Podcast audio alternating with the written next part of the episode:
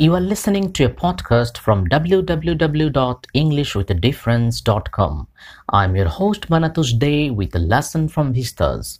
The name of the lesson for podcast today is Journey to the End of the Earth by Tishani Doshi.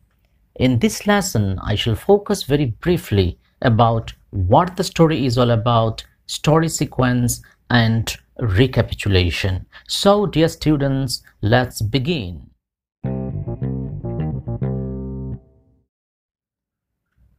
Now let's move on to what the story is all about. This story captures the first-hand description of Antarctica with its indescribable beauty, its immensity of sheer romance and wonder, and the geological phenomena. Antarctica can be the best place to know the history of humankind, its past, present, and future. The vivid description of the place in an fervent way impinges on the reader's mind very vividly. Now let's move on to story at a glance.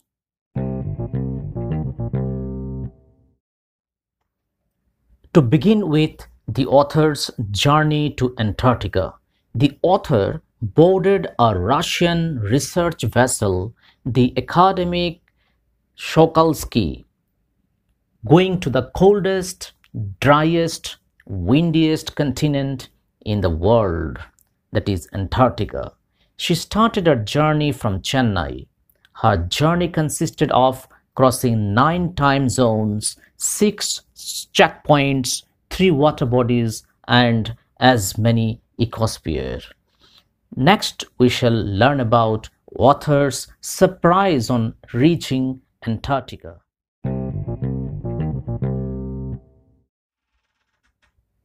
When the author traveled equal to 100 hours in combination of car, aeroplane, and ship and reached Antarctica, she felt greatly relieved.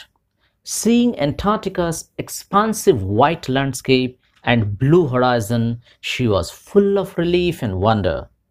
The wonder was at Antarctica's immensity and isolation, and how once India and Antarctica had been one landmass.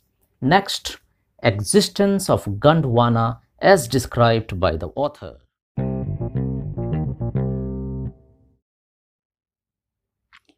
The author informs us that 650 million years ago, a giant southern supercontinent, Gondwana, did exist. It centered roughly around present day Antarctica. Things were different then. Humans hadn't arrived on the global scene, and the climate was much warmer, hosting a huge variety of flora and fauna. Gondwana thrives for 500 million years, but when the dinosaurs were wiped out, the landmass separated into countries.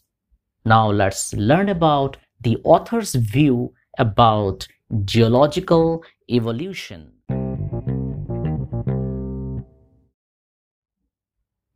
Visiting Antarctica means being a part of history and understand the significance of Cordilleran folds and Precambrian granite shields, ozone and carbon, evolution and extinction. It really surprises us to think that all these could happen in a million years.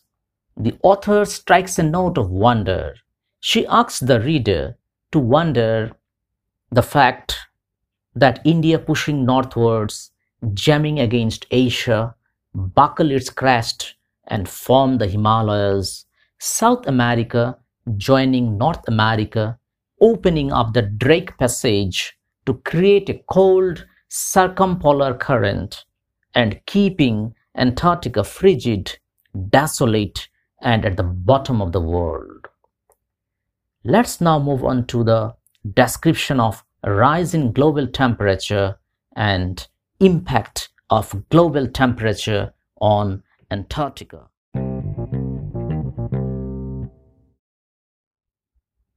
Human civilizations have been around for 1200 years. It is a few seconds on the geological clock. In that short time, humans have created different cities, megacities, countries, etc. Due to increasing population, humans have been battling with other species for limited resources. The burning of fossil fuels has now created a big blanket of carbon dioxide around the world. This is surely increasing the average global temperature. Climate change is causing a great concern all over the world. It is raising questions like Will the West Antarctic ice sheet melt entirely? Will the Gulf Stream ocean current be disrupted? Will it be the end of the world? It may be or may not be. Antarctica assumes an important place in this global climate change due to its geological wonder. It is not because of its having no human population, but it holds in its ice cores half million year old carbon records these are trapped in its layers of ice. Thus, we come to know about the Earth's present, past, and future. Let us now listen to the program about students on ice.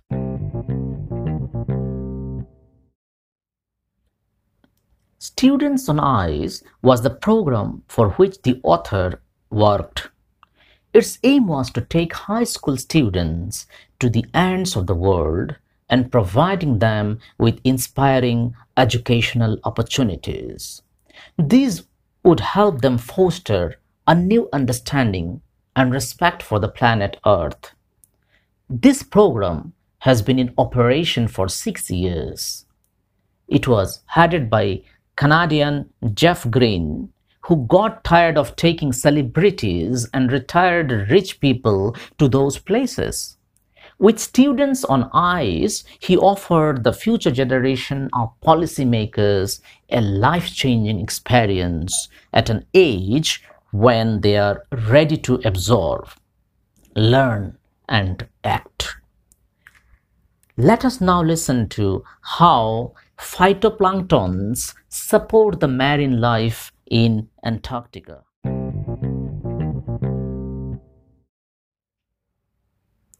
Antarctica has a simple ecosystem and lack of biodiversity. It is thus a fit place to study how little changes in the environment can have big repercussions.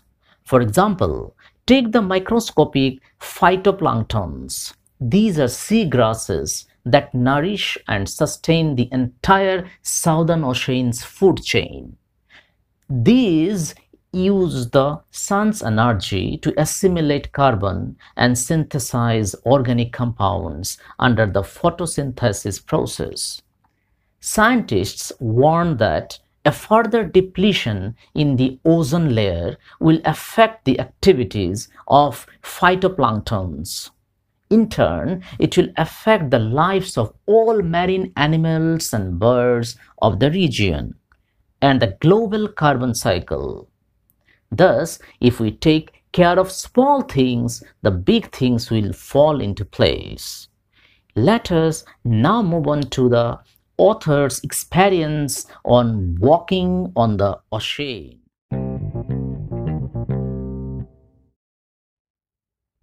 The author's Antarctica journey had a variety of experiences, but the best occurred just short of the Antarctica Circle at 65.55 degrees south.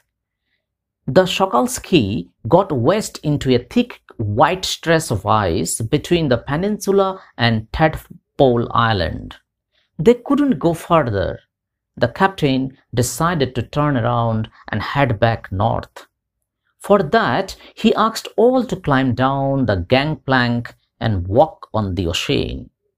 So all 52 of them walked on that white immensity that seemed to spread out forever. the author was still wondering about the beauty of balance in play on the earth. She wondered how it would be if Antarctica were to become the warm place once again. Would we be still living or go off like the dinosaurs, mammoths, or woolly rhinos? The author spent two weeks with teenagers wondering that a lot of things could happen in a million years, but a day really made a difference. Dear students, before we wind up our lesson today, let's listen to the objectives of the author's visit to Antarctica.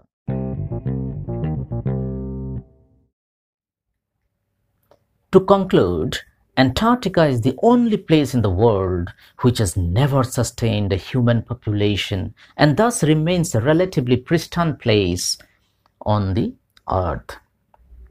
Secondly, Antarctica has her simple ecosystem and lack of biodiversity. It is therefore the perfect place to study how little changes in the environment can have big repercussions.